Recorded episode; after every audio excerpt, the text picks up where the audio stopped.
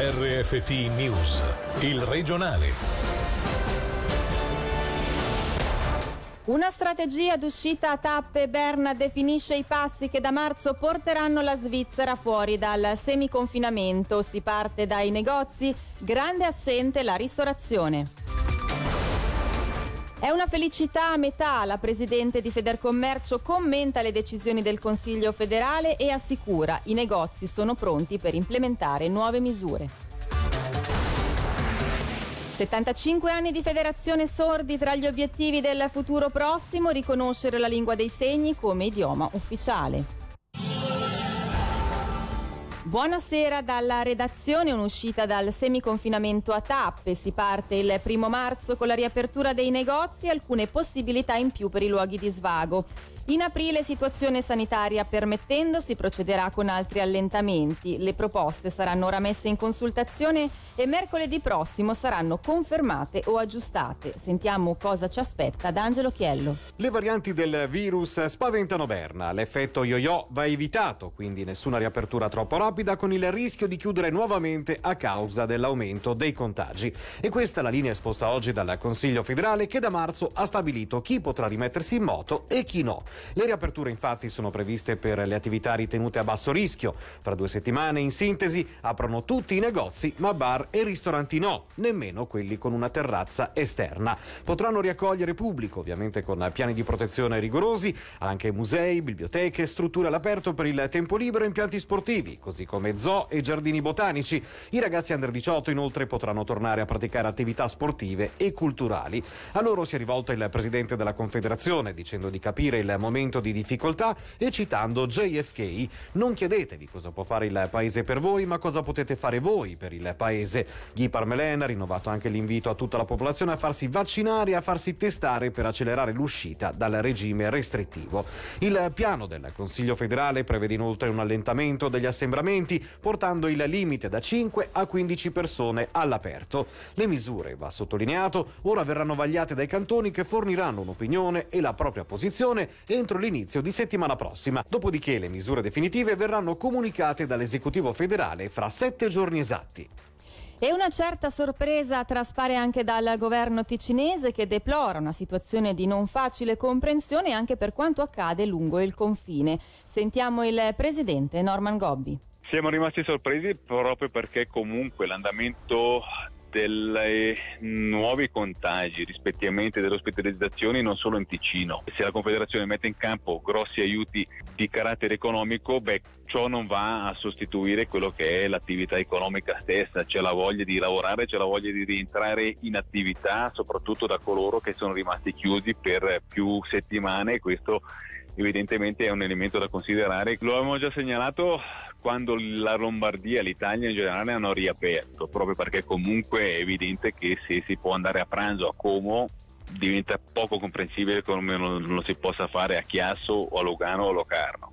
Dire da parte della Confederazione che gli allentamenti nell'ambito della ristorazione verranno fatti solo verso fine marzo diventa poco comprensibile.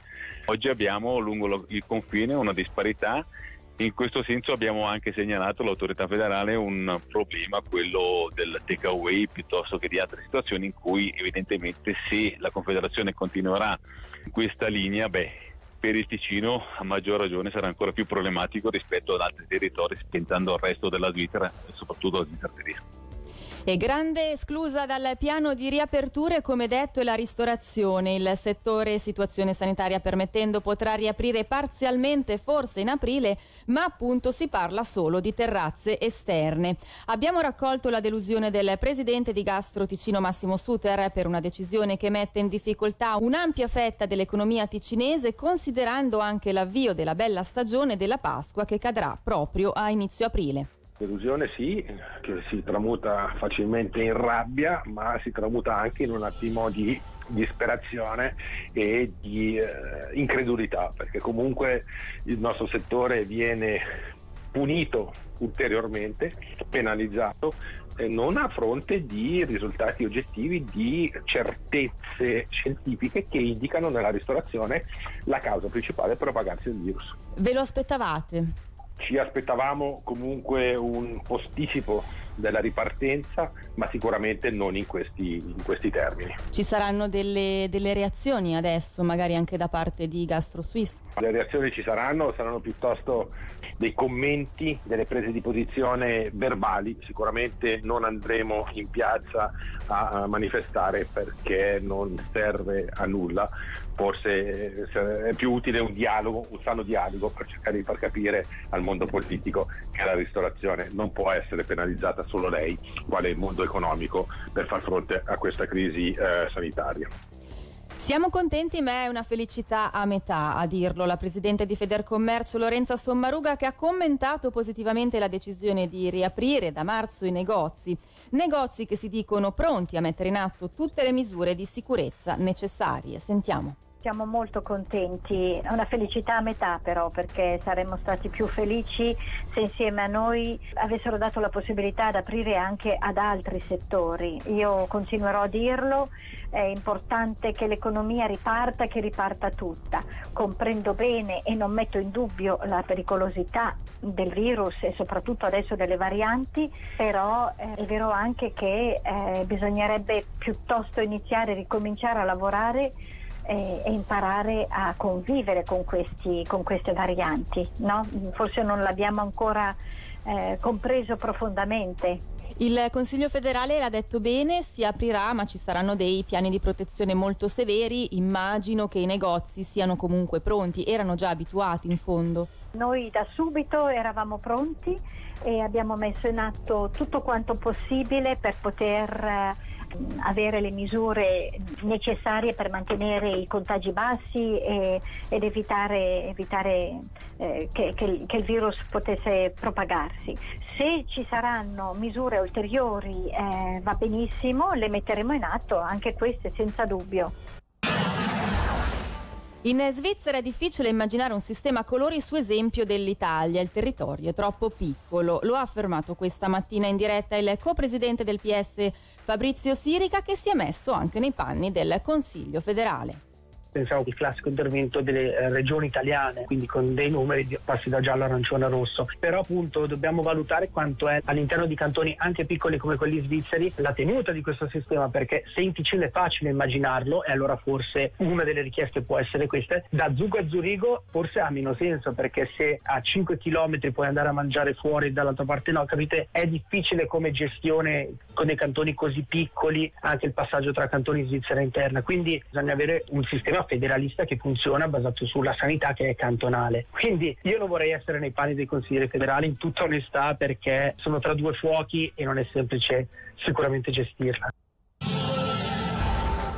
Oggi la Federazione Svizzera dei Sordi compie 75 anni e tra le sue principali conquiste annovera la reintroduzione di questa lingua bandita sul finire dell'Ottocento.